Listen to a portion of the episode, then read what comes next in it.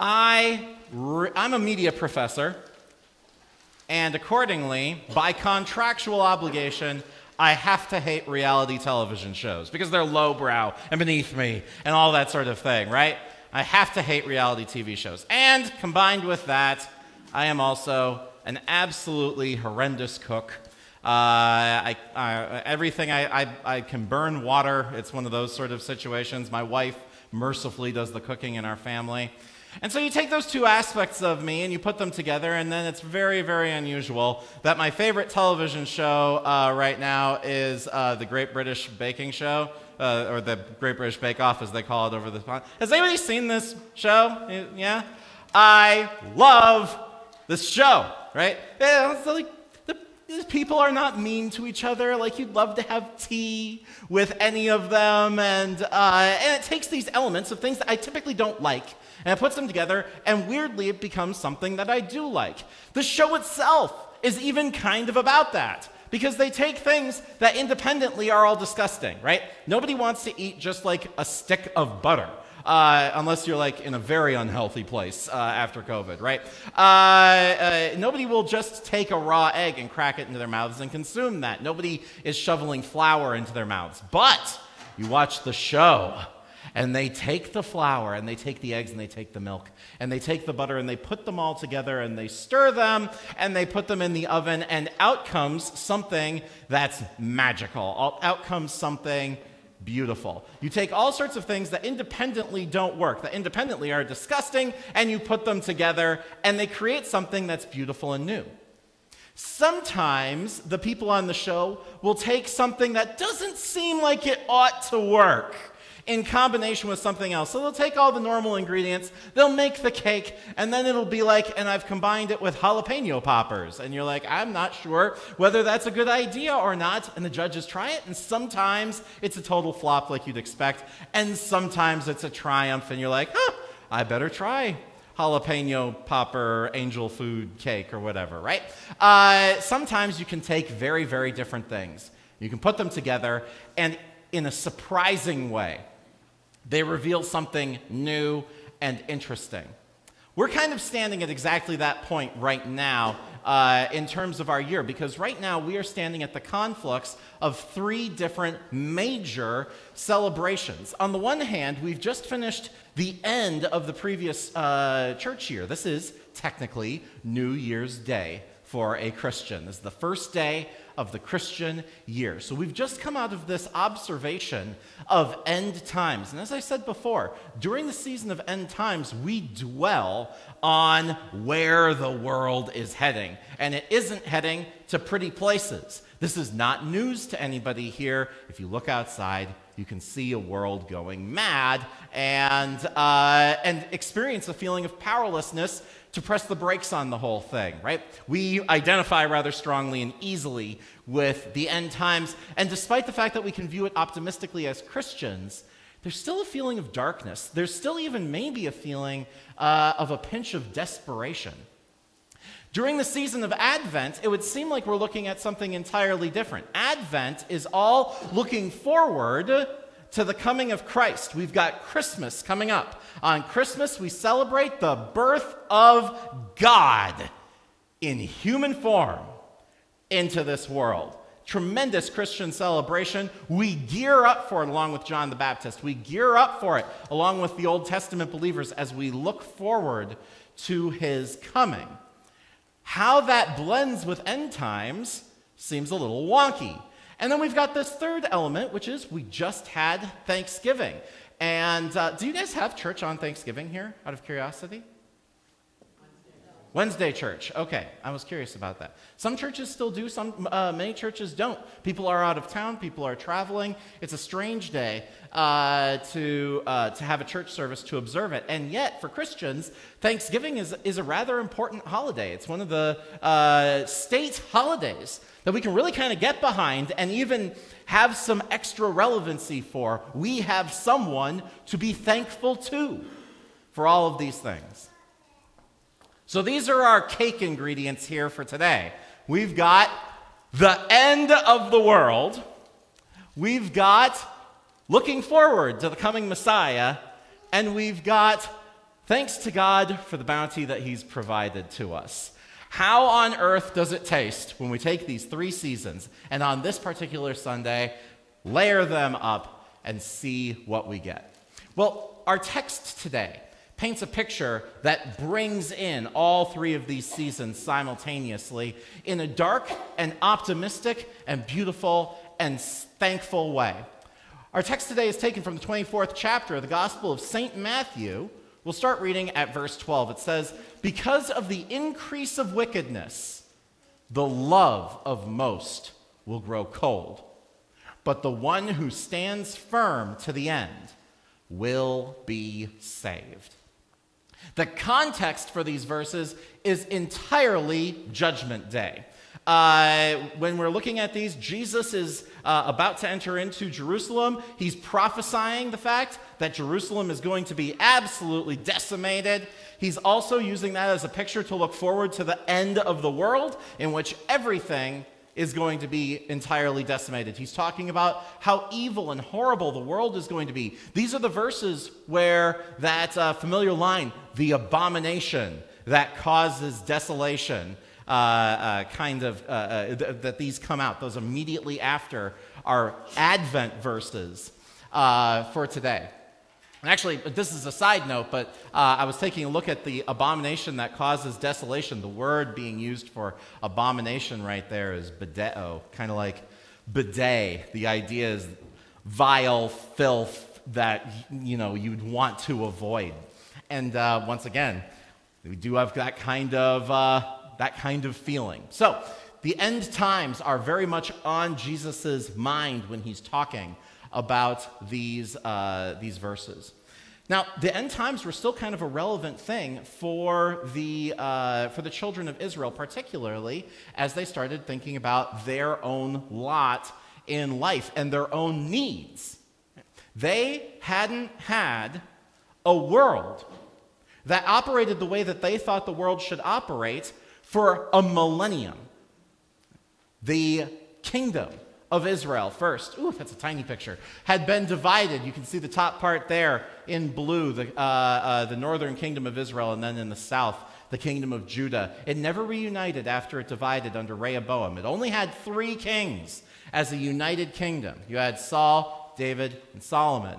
Solomon's son ruined the whole thing. The kingdom fractured and never got back together, and it was a constant point of pain for them the entire time that they had a kingdom. They didn't have a kingdom for too terribly long, though, because Babylon came in and it seized the people, it burned down their cities, and it resulted in the diaspora, right? The, the tribes of Israel were scattered to the winds, left everywhere all over the face of the globe. They had no home anymore. When they finally were able to return back to their ruined cities and start trying to put together lives again, it was barely any time before the Roman Empire came through, marched into their cities, desecrated their temples, took control, enforced their own religions in the area, and brought the, brought the nation under their rule once again. For a thousand years, the children of Israel have been looking at their, uh, at their country, have been looking at their world, and as far as they can see in everything, in every single direction, things are wrong. God made promises to them. And when they look to the north, they see Rome. They look to the east, they see Babylon. Everywhere they look in their own kingdom, they see idols and objects of false worship. And it looks for all the world like it's the end and there's no way out. This love will grow cold, uh, uh, that, that love grows cold uh, verbiage that they use here. The word for growing cold, it's the same word as like a puff of cold air. It's this idea that love is this flame, that love is this warm thing. But that there comes a point in which we look at the world and it's just so awful that it turns our own hearts cold to the point that we give a little puff of air and extinguish the little light that we have, extinguish the little bit of warmth and love that we possess. We certainly feel like we're in the same situation as the Israelites oftentimes. Our prayer board reflects that, right? The Lord's hand on the state. We look at the world, we look out the windows, and we see that things aren't the way that they ought to be. That we see a world that is falling apart, a world in which we have a very limited ability to grab it and drag it back onto the right path. Any efforts of our own would look and feel and be almost entirely futile. So we leave this end time section feeling a little bit, oop, a little bit creeped out and a little bit down. But of course, the Old Testament believers had Advent, and we do too. They looked at their world, they looked at their catastrophes of a thousand years, and they said, We need help. And God has promised us help. He's promised us a Messiah. What we need is a hero who will come and fix things. I kind of admire the Old Testament believers. In fact, I really admire them. They do something that I think would be unbelievably challenging. Uh, we have the benefit of so much hindsight. Can you imagine? They were told the Messiah is coming, and they're looking around, and for 2,000 years, they're like, okay, God, is the Messiah here yet? And he's like, nope, not yet, but he's coming, I promise. And they're like, you know, the kingdom of Israel is divided now. Is the Messiah coming yet? And he says, Messiah's coming, don't worry. And then they're like, I've been taken into captivity in Babylon, and Jerusalem's been destroyed. And he says, The Messiah is coming, don't worry about it. And they say, Rome has conquered Jerusalem and rules the entire known world. And he says, The Messiah is coming, he'll save you. It would have been very difficult, in my mind anyway, to, to continue to trust the promises of God during those times. They, they only had God, God's promises to hang their hats on. Even the miracles of God, like the pillar of fire uh, that, that led them through the desert, right? Uh, we tend to think, oh, in the Old Testament, God was performing miracles willy nilly. They were all over the place. Every, it, these were hundreds and hundreds of years that these, uh, that these events were uh, spaced out and very limited to specific places and times. It was you know, just as likely that you never saw a miracle of God's uh, back then as it is uh, in these days. They had only the promises of God to cling to when He said, I am sending a Messiah. And that Messiah will take what is wrong and He will make it right. When we think about the coming of the Messiah, especially in light of our verses, I can, we kind of can think about it in terms of a voiceover. I, I like having a picture in my head when I read Bible verses. And what's astonishing to me is that if I change the image that's in my head when I read Bible verses, I can massively influence the uh, reading. We had this uh, picture before of a dark planet Earth, a world in darkness. And we could read these verses with that. Because of the increase of wickedness, the love of most will grow cold but the one who stands firm to the end will be saved. And that paints a particular picture for us, right? A dark world, a cold world. And we're left inside, outside in the cold, trying to hold our little lights against a world that's falling apart around us. And that is indeed how it feels when we think about it absent the central figure of our faith. Because we can swap the voiceover and have it go over an image like this one. And now let's try it again and see how much it changes the meaning of these words. Because of the increase of wickedness, the love of most will grow cold, but the one who stands firm to the end will be saved. The world was increasing in wickedness. It deserved any punishment that God would have thrown on it, but even though the love of most had grown cold, God sent the one. He sent the Messiah. Jesus kept his love. Jesus kept his light, even as every power in this world hated him and turned against him. The government hated him and turned against him. The religion that he, that, that he established hated him and turned against him. The people that he had come to save hated and turned against him. His closest friends, whom he'd spent years ministering with, whom he had raised up from unbelievably lowly status, ended up hating him and turning on him. And through it all, our Savior always crawled lower to boost us up. He was the one who earned salvation. He was the one who deserved to be saved. In it all, he never sinned. But on the cross, a trade was made. The darkness and the coldness of the world, the darkness and the coldness inside of us, in exchange for the light and love and warmth of his salvation. Our sad, brief, temporary lives in a blackened world was exchanged for a beautiful, blissful, eternal life in heaven, earned by the one. We have a conceptualization then of the coming of the Messiah. And in this respect, we have a lot in common with those Old Testament believers. They looked around at the world, saw horrible problems, and said, There's only one way that we can possibly get out of this. We need a Messiah. We need a Savior. We need a hero.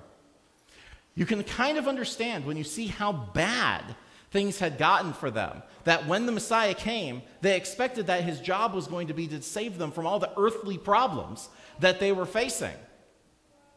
They sure had enough of them. They thought Jesus was going to drive out Rome. They thought that Jesus was going to provide them wealth and times of plenty, that he was going to provide them territory like they had once upon a time had, that, they would restore, that he would restore their kingdom to greatness. They had worldly concerns that were real and legitimate.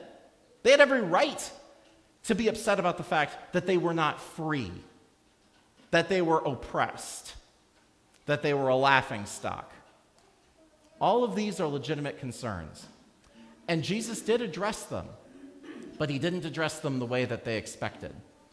He addressed them by winning them an eternity in God's kingdom. And we find ourselves in the same situation because we have a world that is a mess. And we need a hero, we need a Messiah to save us from this thing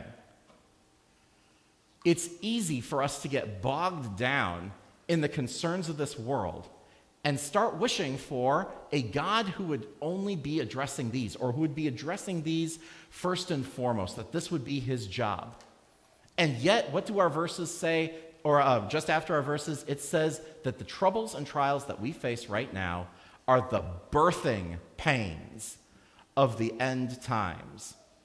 It's always been a matter of interest to me that I'm able to look at the last day, Judgment Day, and in my mind be quite the heroic Christian, standing there as the world folds in on itself, as the oceans rise and wipe out cities, as fire uh, rains down and burns everything, and as I see my God coming back on a cloud. It's easy for me to think to myself, oh, yeah, I'll be like, woohoo! Uh, this is finally the day. And then I look at how I react to the birthing pains. I look at how I react to the small problems, the comparatively small problems that are only pointing ahead to the things that are going to happen at the end times and how much they consume me, how much they turn my thoughts away from love and towards hate, how they make me regard my fellow man, how they make me wish for things from God apart from what the, from the amazing things that he's given and promised. And that's where we kind of bring in this final season, the season of Thanksgiving. God has given us something truly unique. I was looking for a picture that I could use uh, instead of this. Maybe you've seen them before. The, the, I, I, couldn't find them that where it would be legal for me to show it uh, on our stream. But have you ever seen one of those pictures of people on Mount Everest having like a black tie dinner? No, you've never seen these? Oh man, I wish I could have sh- showed one. Uh, there are people up on Mount Everest and they, they are in the worst possible circumstances, right? You need oxygen when you're on Mount Everest. You don't necessarily need a four course meal, and they're sitting there and they're enjoying this banquet. Thanksgiving, the older I get, the more it feels like we're having a table that's prepared while the room is burning down. Uh, God has prepared for us a feast in the midst of a dark and chaotic world. He allows us to feast on His forgiveness, to exist on the confidence of eternity with Him, to celebrate the fact that in Him we are sinless in a dark world. We absolutely feast on God's mercy. And that leads us to want to give thanks. My tradition in our household is that we go around the table and we all say what we're thankful for. And if I'm honest, it's always pretty contrived. The kids all know what to say because they know what's going to get an aw from mom and dad, right? They say, I'm thankful for my family. And then the next one needs to one up, and she'll say, I'm thankful for my mommy and daddy and my friends. And everything that they're saying, we say on to, but they're eyeballing the pudding, right? Uh, uh, you know, the, this, this is a ritual that we're going through to get through it. And it feels, honestly, a wee bit lame. I'm not going to chuck the thing, right? I'm glad that the girls get a chance to reflect on the blessings that they have, right? But it feels a wee bit lame, right? I'm saying thank you to God for taking away my sins, not obliterating me, giving me eternity with Him forever. And my response to that is to say thank you. How is it that a Christian gives thanks? Well, we see it in how we plug ourselves into a cold world, into how our love shines. Matthew 5, 43 to 44 says, You have heard that it was said, You shall love your neighbor and hate your enemy. But I say to you, love your enemies, bless those who curse you, do good to those who hate you, and pray for those who spitefully use and persecute you, that you may be sons of your Father in heaven. That that right there is not so that you might turn into sons of your Father in heaven. It's that because you are sons of your Father in heaven. Jesus showed you how a son of your Father in heaven acts towards the world, how the, a son of your Father in heaven acts towards other human beings with love that's not reserved. That is how a Christian gives thanks. That's our act of thanksgiving to show love, to look at others and extend to them the same grace and the same mercy and the same light that Christ extended to us. When we look at this very special day at the turning of the Christian church year, we see three completely different things, but layered together, they have an important message. The world is a dark and evil place and it is ending before our eyes. The only way out is the hero that God has already sent for us, has already won everything for us, and is coming again to bring us to where he is. This gives us incomparable wealth in this world. It gives us a light so that our love isn't just a little thing that we're clinging to to show forth in the darkness by ourselves. It's a love and a light drawn from Christ's own sacrifice. Amen.